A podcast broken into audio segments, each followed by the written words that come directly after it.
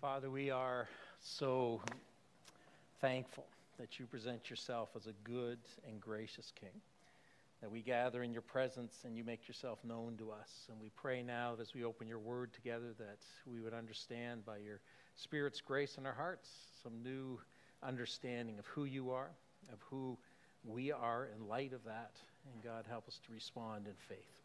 And so guide us in these ways, we pray this morning. Amen. You may be seated.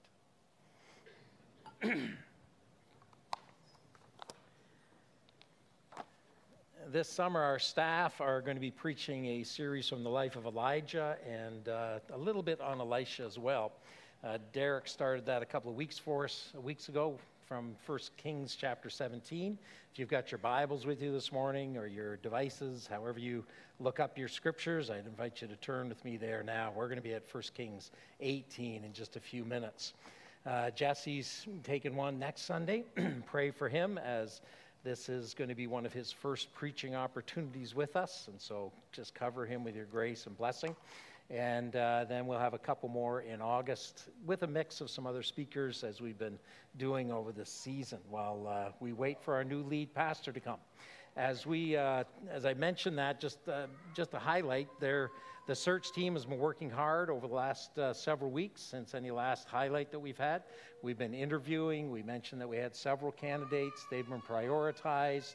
We have worked through some interview processes and been looking at references and are working down to a couple of that. Uh, we are going deeper in some interviews and things like that.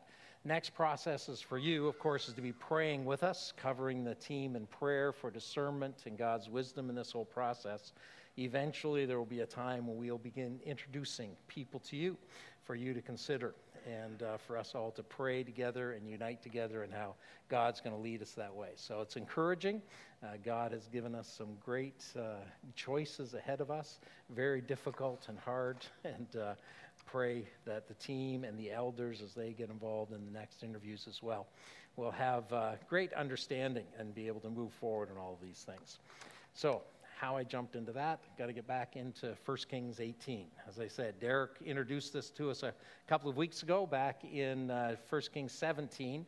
Uh, when he was preaching, he said, This is the beginning of a God war, Jehovah versus Baal. And what's taking place in this time of kings is that Israel and Judah have wandered from God. They have begun falling into idol worship. And Elijah is now raised up as a prophet of the Lord. He's raised up to bring down covenant curses, really. He's here to announce to Israel that God is enacting what he spoke of when Moses first was establishing the covenant with them, that if they came into the land and they were faithful to following him and did not turn to other gods, other idols, that he would be faithful to them. But they have wandered, they have drifted, they have disregarded the covenant. And so, through Elijah, who God raises up, God's voice is coming to them. And he's saying, Now is the time of reckoning. And as Elijah comes, he is also bringing a positive message because the positive side of judgment is a calling back.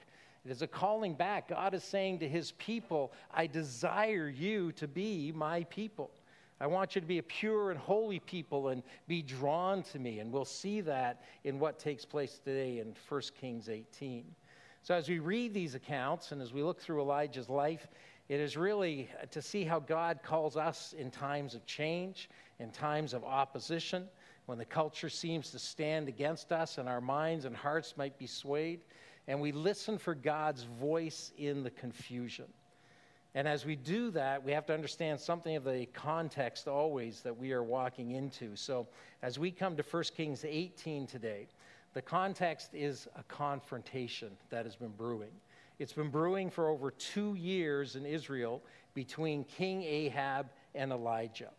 Remember who Ahab is. Back in First, uh, in 1 Kings 16, Ahab is introduced this way, and I'll just read this passage for us. It says, In the 38th year of Asa, king of Judah, Ahab, son of Omri, became king of Israel, and he reigned in Samaria over Israel 22 years. Ahab, son of Omri, did more evil in the eyes of the Lord than any of those before him. He not only considered it trivial to commit the sins of Jeroboam, son of Nebat, but he also married Jezebel, daughter of Ithbaal, king of the Sidonians, and began to serve Baal and worship him. And he set up an altar for Baal in the temple of Baal that he built in Samaria. Ahab also made an Asherah pole and get this, did more to arouse the anger of the Lord, the God of Israel, than did all of the kings of Israel before him. That is an indictment. I mean, to have the anger of the Lord roused more than anybody else is a huge commentary about who this king was, reigning for 22 years. And in time, the Lord moves against Ahab. That was chapter 17. Derek walked through, but the beginning verses of 17:1 is simply this. Elijah comes and says to Ahab, As the Lord, the God of Israel lives, whom I serve, there will be neither dew nor rain in the next few years, except at my word. Neither dew or rain. It was going to be dry.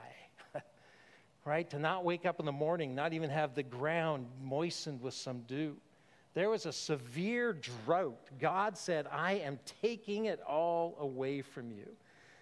Why? Because Baal, part of Baal is the God of rain, God of fertility, and he was brought in. And God is saying, I am standing against Baal so that you will understand who the God of the heavens really is. And so Elijah, after he makes that announcement, goes into hiding for a couple of years. And he was incredibly cared for by the Lord. That's chapter 17 that God granted through him life and God granted hope through him. And it's in this time that, uh, that the, the drought takes effect on the land, and there's this severe drought and famine that takes place. So now we're up to speed, getting ready for chapter 18.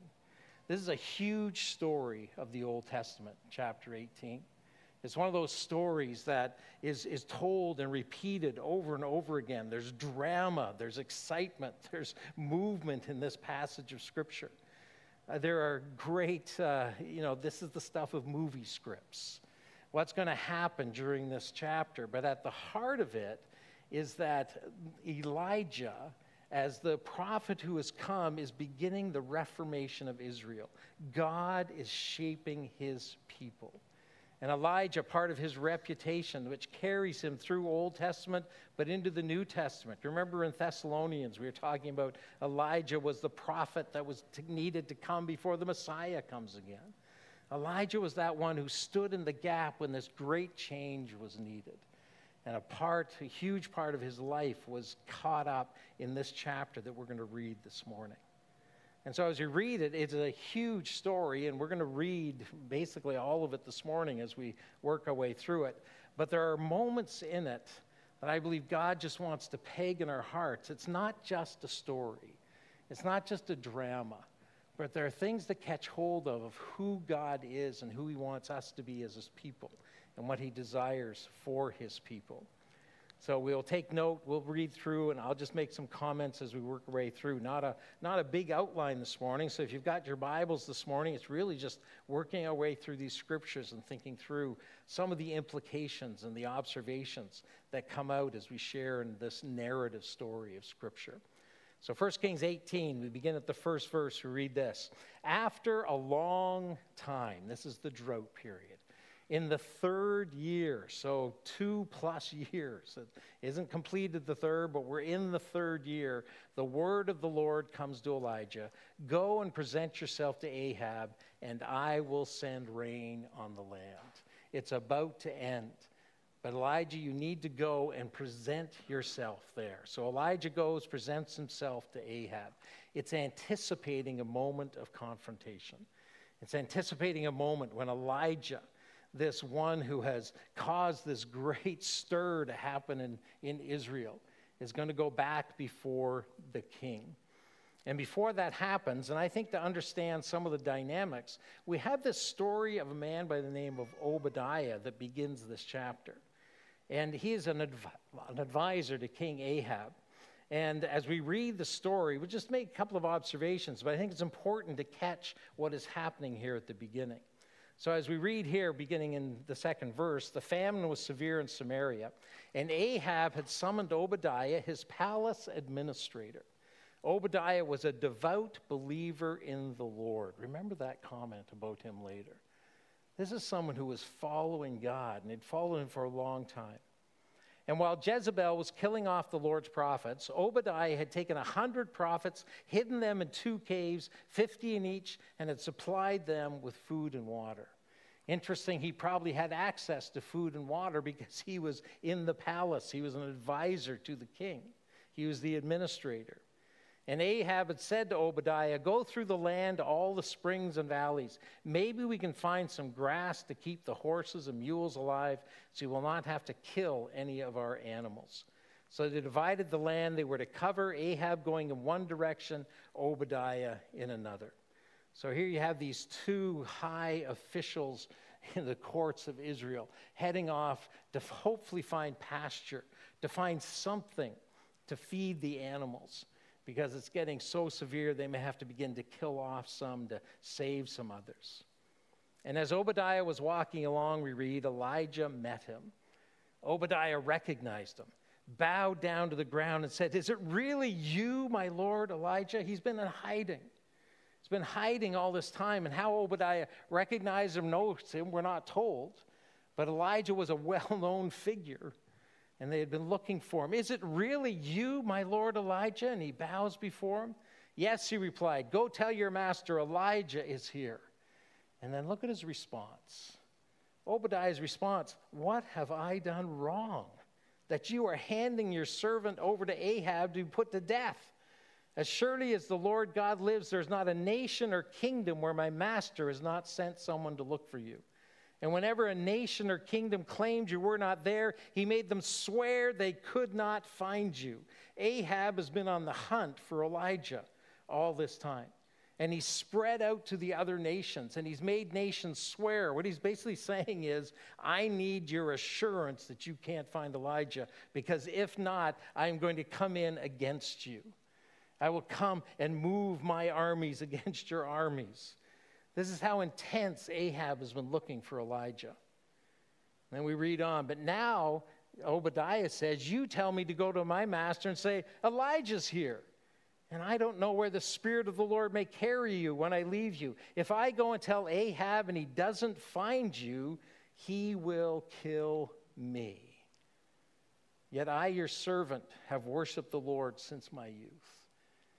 See, Ahab is saying, Elijah, if I go to Ahab and I say, hey, I found Elijah, he's actually been living just around the corner from us, because that's where he's been. Remember the story of Zarephath. It's not that far from where Jezebel's headquarters is. It's, it's all in the same vicinity. Why they couldn't find him, we're not told. Obviously, it's God's protection over him. But Obadiah is thinking if I tell Ahab this, I will become suspect that I've been hiding him, that I've been keeping something from Ahab, and my life will be in jeopardy.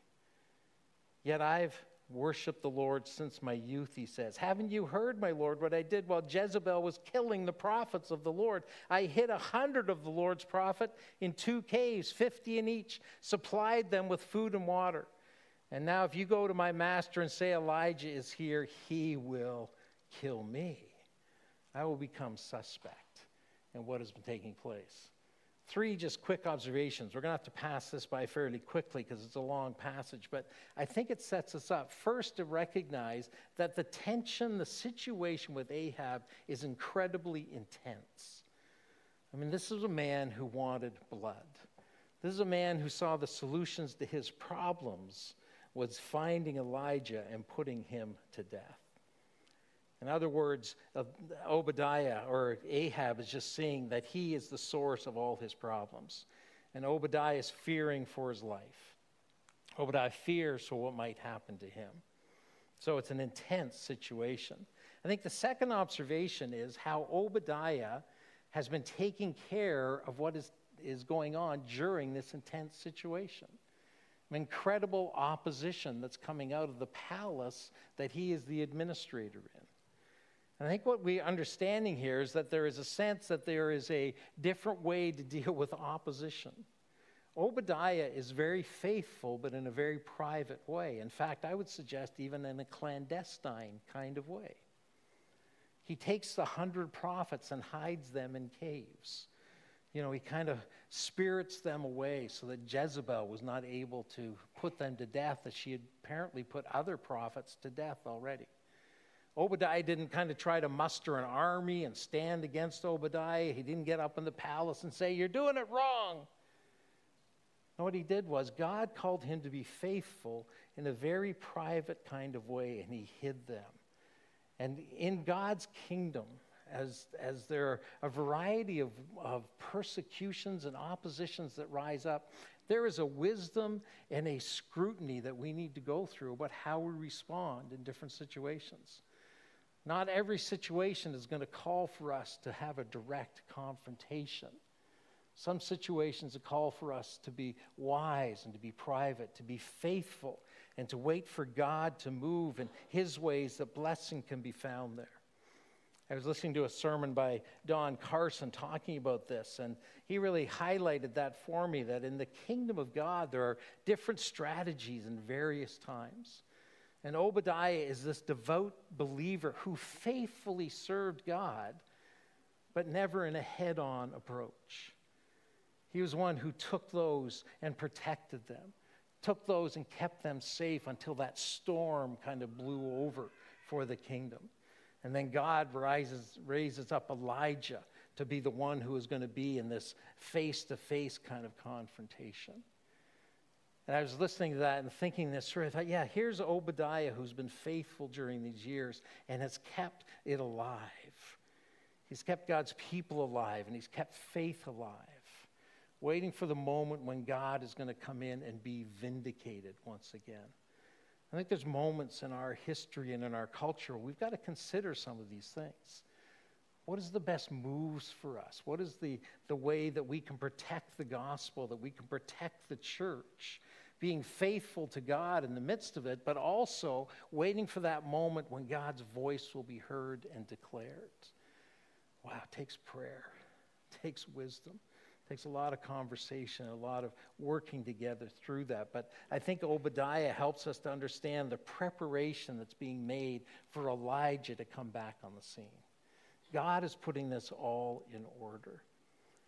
And then the last thing would just be to remember a little later that while Elijah is going to stand alone, and in Elijah's life, he, he talks so often about being alone, and he's the only one left.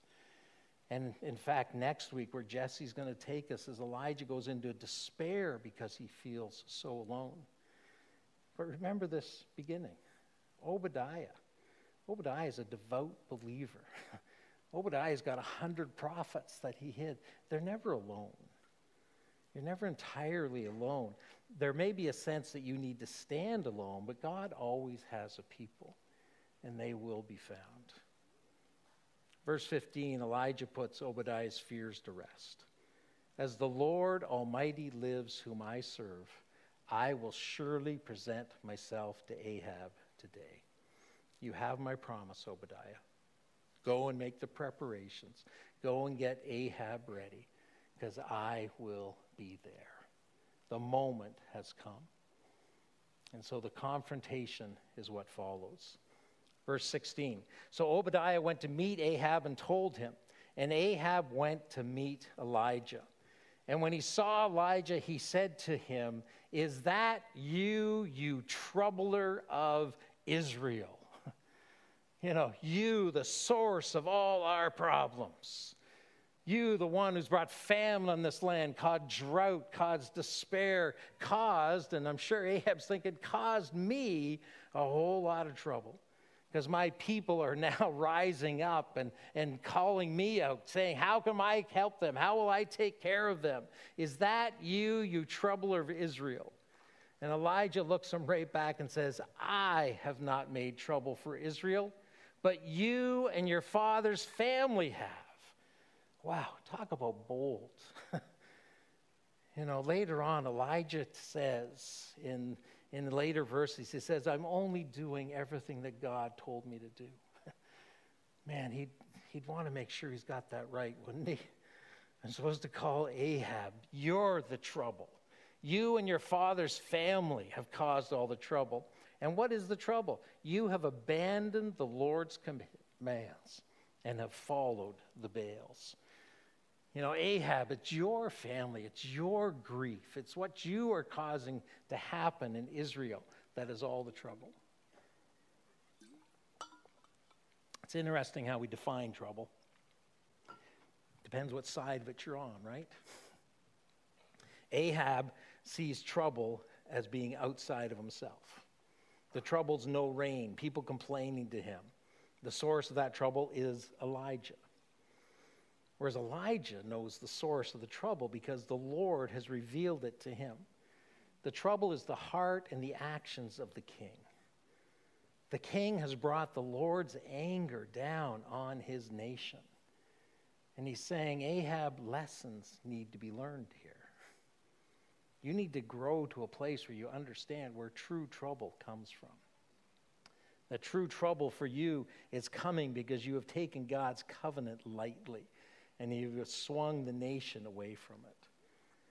And so Elijah turns after saying, You are the troubler. He now turns and he tells the king what we're going to do. I find that interesting as well. Here's Elijah, a prophet, coming into the king's presence and saying, Here's how it's going to happen, Ahab. Here's what we're going to do now. And even though the prophet's under threat of death from the king, he gives the plans and they're followed because Elijah is working only what God has told him to do, and there must have been an authority with his commands that even Ahab went, Ooh, we'll listen and we'll do this. So Elijah says, verse 19, Now summon the people from all over Israel to meet me on Mount Carmel. This is a major event. Send the message far and wide through Israel. Gather everybody that you can and bring the 450 prophets of Baal and the 400 prophets of Asherah who eat at Jezebel's table. Bring all 850 of your prophets with you, and we are all going to gather on Mount Carmel. So Ahab sent word throughout all Israel and assembles the prophets on Mount Carmel 850 prophets to one. These are God sized odds. Jehovah likes these kind of odds. Jehovah likes when he can stand alone against the, the assembled masses of those who would stand against him. You see it with Moses assembling the Egyptians, the Egyptian magicians. You remember that one, the plagues? And they all gathered and did their thing, and Moses is standing alone. Not alone, though. He has the word of God and the direction of God. Gideon as he assembles his 300 with just a bucket or pitchers and lamps versus 10,000 Midianites. These are God sized odds when only God will be able to vindicate what's taking place. And they gather all this throng of people, and Elijah goes before the people and says, How long will you waver between two opinions? If the Lord is God, follow him. If Baal is God, follow him. It's time to take sides. I was reading some of John Piper's commentator on this, and he, he just makes a very strong point that in your reading these narratives, you have to identify where is the purpose part of the story. Here's the purpose the purpose story who are you going to follow? Right? The rubber's hitting the road for Israel. Elijah standing before them and saying, The moment has come where God is sick and tired of your wavering between these two opinions, these two sides, Jehovah or Baal, trying to have the best of both worlds. That little word waver, as you read some commentators, is an interesting word. It's actually the word for limping as well. Right? How long, in the ESV translated, how long are you going to limp between these two? It's really a picture of a people who are crippled right? The people who are really just in, not inactive, but they're just not able to really cope with what's going on. Why? Because they're not on one side or the other. They're just limping along. And Elijah calls them to this point and says, There is a time and a decision. who will you follow? It's been two years without rain at the command of Jehovah. Baal, the, the god of rain and fertility, hasn't been able to do a thing. How long will you limp along in this way? You see, we can't have it both ways. You can't kind of say, I'll take the best of what the church has to offer and the best of what culture has to offer. You need to be on one side or the other. You need to have that sense of this is where I will stand. Choose who are you going to follow? And then catch what happens. The response of the people. They say nothing. They're silent. They have no answer. They're incapacitated. They're lost. They are limping along. It's a terrible place to be in. They're faced with a choice that to them, they, they just they don't have the capacity to be able to say, which way should we go? They're lost at this moment. So Elijah presents them with a plan. Verse 22 and following, and he starts off by saying, I am the only one of the Lord's prophets left. Remember, remember that later in his story. But it is very significant. He is very aware of how alone he is. He has called the masses together, and he is standing alone before 850 other prophets. He's standing alone before Ahab. I assume his army's there with him. He's standing before a people who are, are waffling in their opinions of, of where they are spiritually. You know, it's not entirely accurate that he's the only one of the Lord's prophets left, but it is how he is feeling. It is his experience. I'm the only one of the Lord's prophets left. Baal has 450 prophets. So here's what we're going to do get two bulls for us. Let Baal's prophets choose one for themselves. Let them cut it into pieces, put it on the wood, but not set fire to it. I will prepare the other bull and put it on the wood, but not set fire to it. Then you call on the name of your God, and I will call on the name of the Lord. And the God who answers by fire, he is God. And now the people speak up. They all say, What you say is good. We like this idea.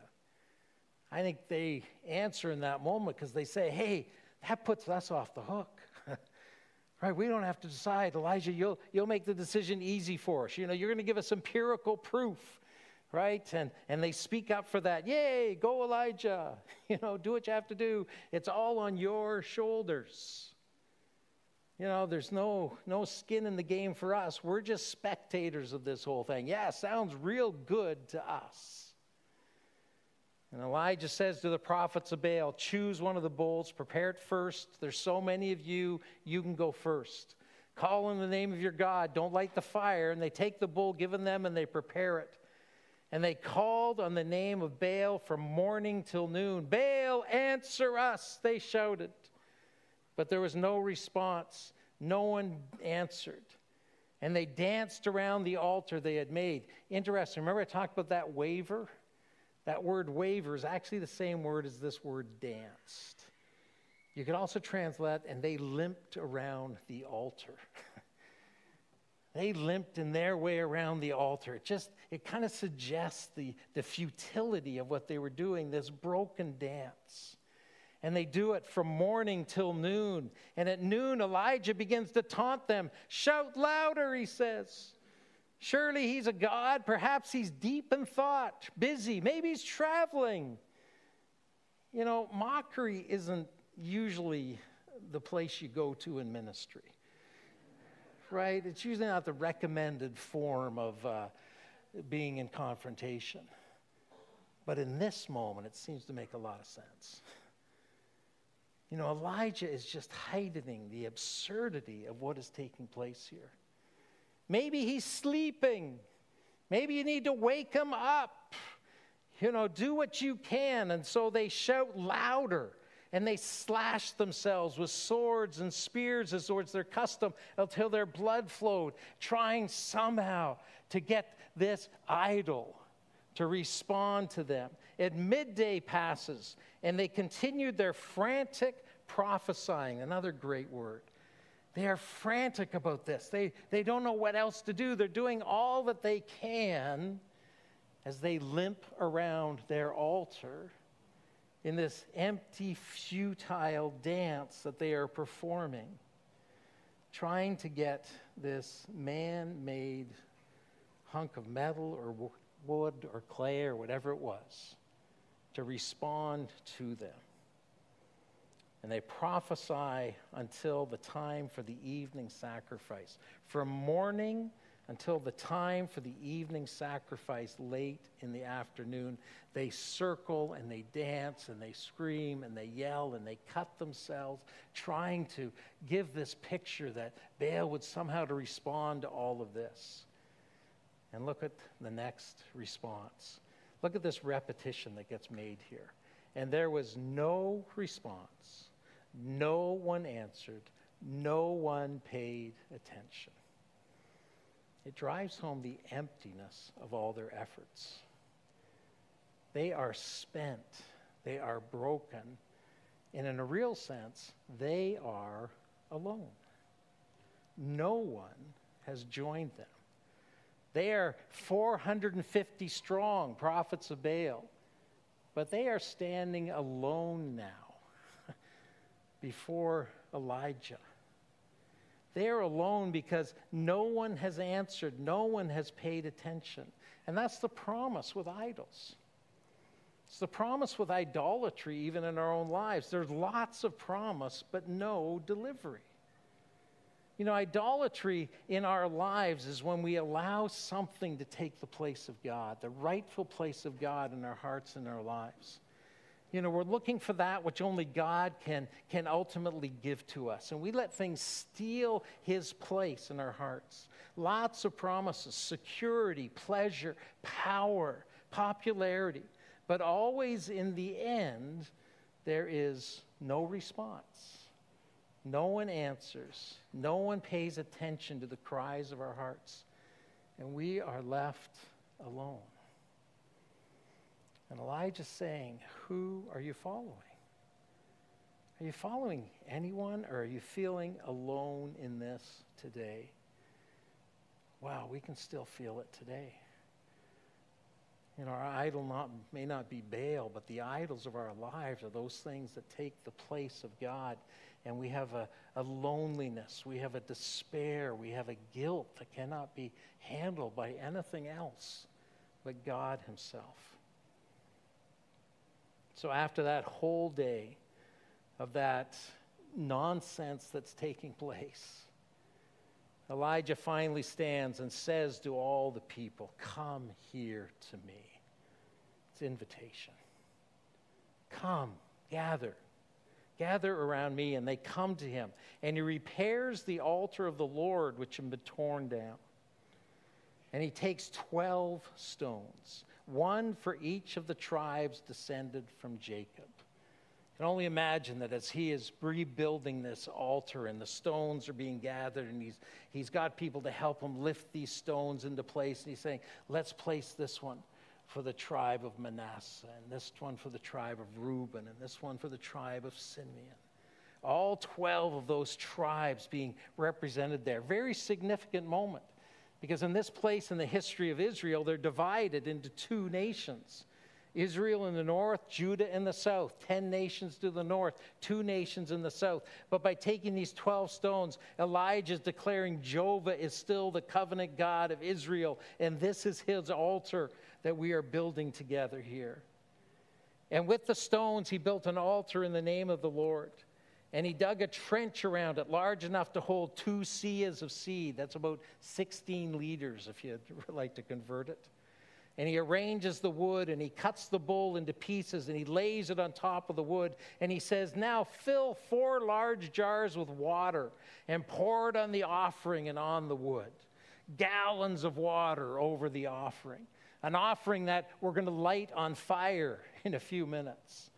People looking and say, This is madness. And he says, Do it again. And they do it again. And he says, Do it again a third time. And they do it again. And the water runs down around the altar and fills the trench around it.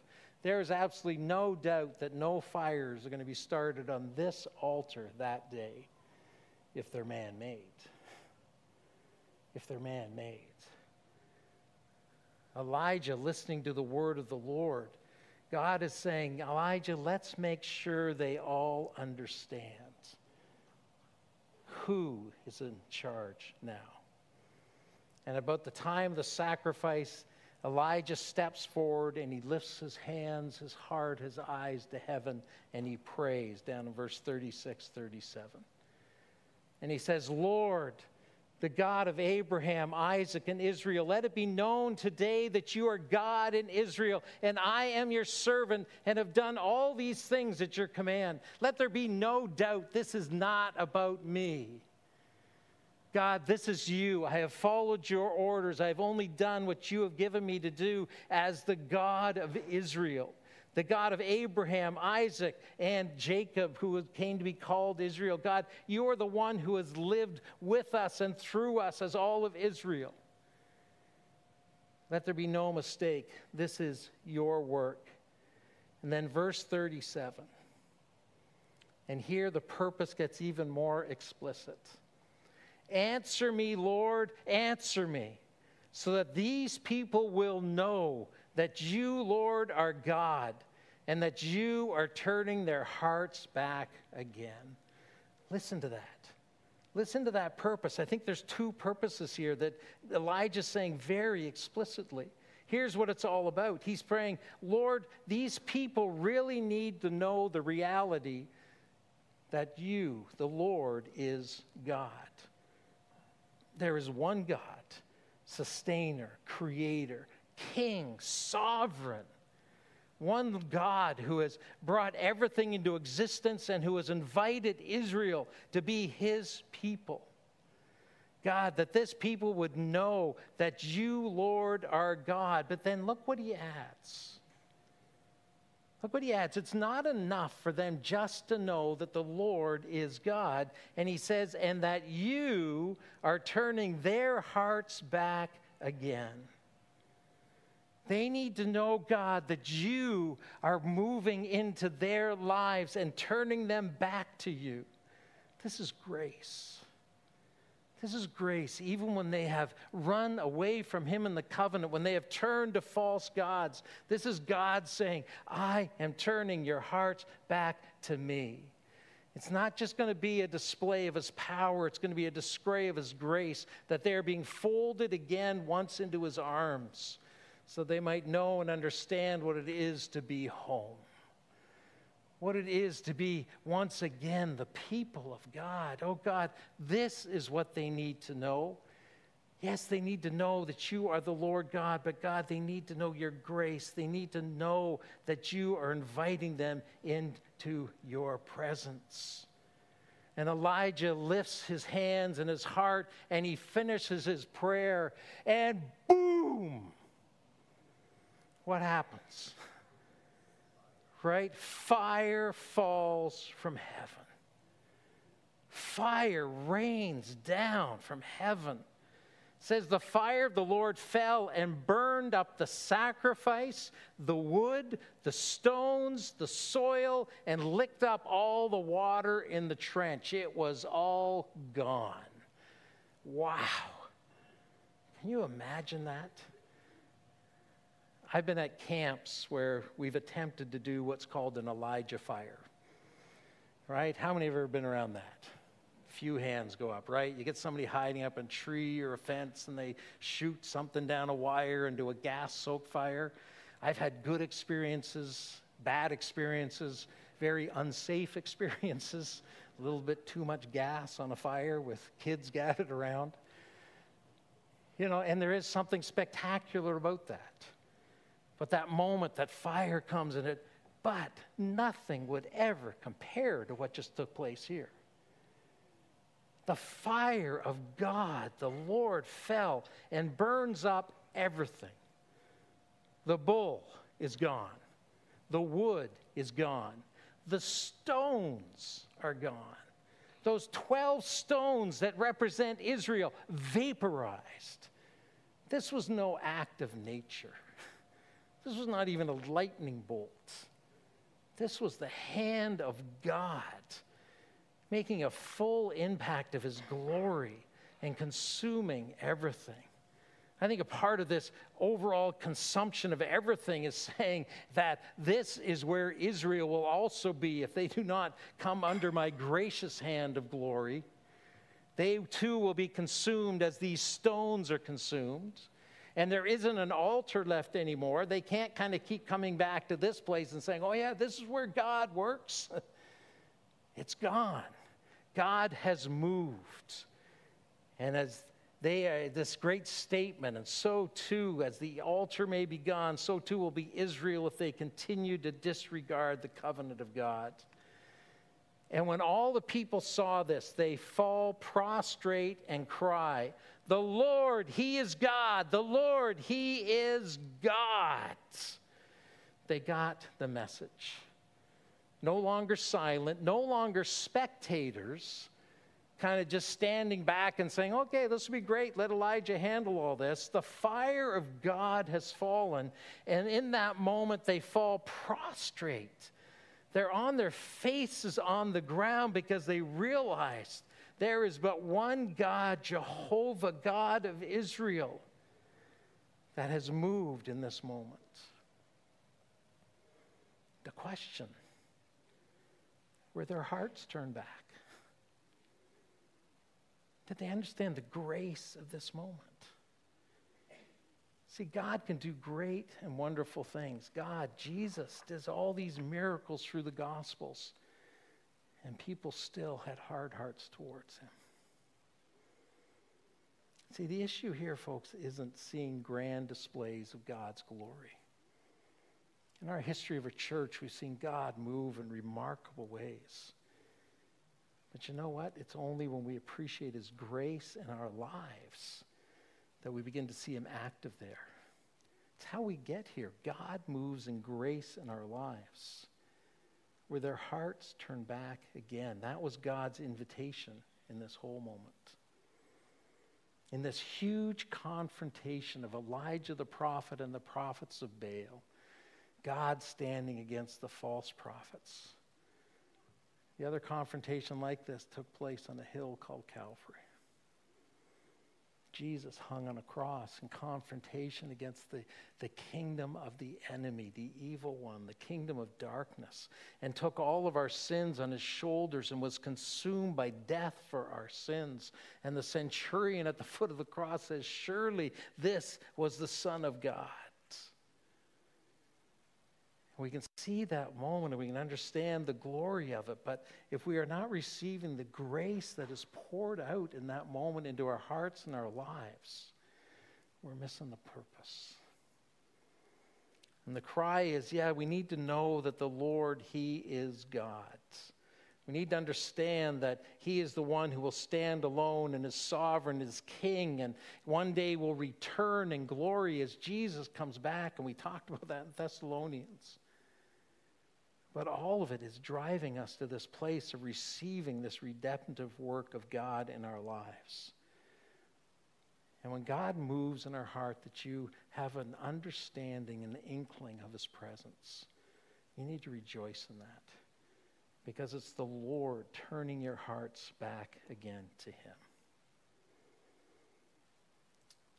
Trent, you and the team, come on back up. The rest of the story, I'm not going to cover it for us this morning because I think we've hit this purpose. In, you know, in summary, the prophets of Baal and Asherah are destroyed, the idols are torn down. As God promised, He brings back the rain. Uh, Elijah has to go up on the mountain, he prays seven times, and then the rains come. But for us today, we need to know the kingdom of God stands and grows and we are invited to be in it by His grace. Do you know today that the Lord, He is God? And do you know that He wants to turn your heart back to Himself? For some of you, that might mean that you have never understood that in your life. You have never accepted the gift of salvation, the forgiveness that is found through Christ. Today is the day. If the Lord is speaking to your heart about a sense of guilt for sin, that can be taken through forgiveness in Jesus Christ. Are you feeling alone? Are you feeling like you are standing all alone? The Lord in His kingdom wants to minister to your heart and draw you in so that you understand that you are never alone with Him. You have a family that will gather with you. We need to know that the Lord, He is God. But I think even more, we need to know each day that He's turning our hearts to Himself, to live in His grace each day, to experience and be blessed by His work within us. Heavenly Father, thank you that as we listen to your word today, that our hearts can be blessed and encouraged that you are the same yesterday, today, and forever. That though this was a great and powerful story, Father, and we we are amazed to see your glory on display in these ways. But the greater story for us today is God, your glory is still on display, and we can have a sense of it, even today, to understand your grace in our hearts and our lives. Oh, bless us with this, Father.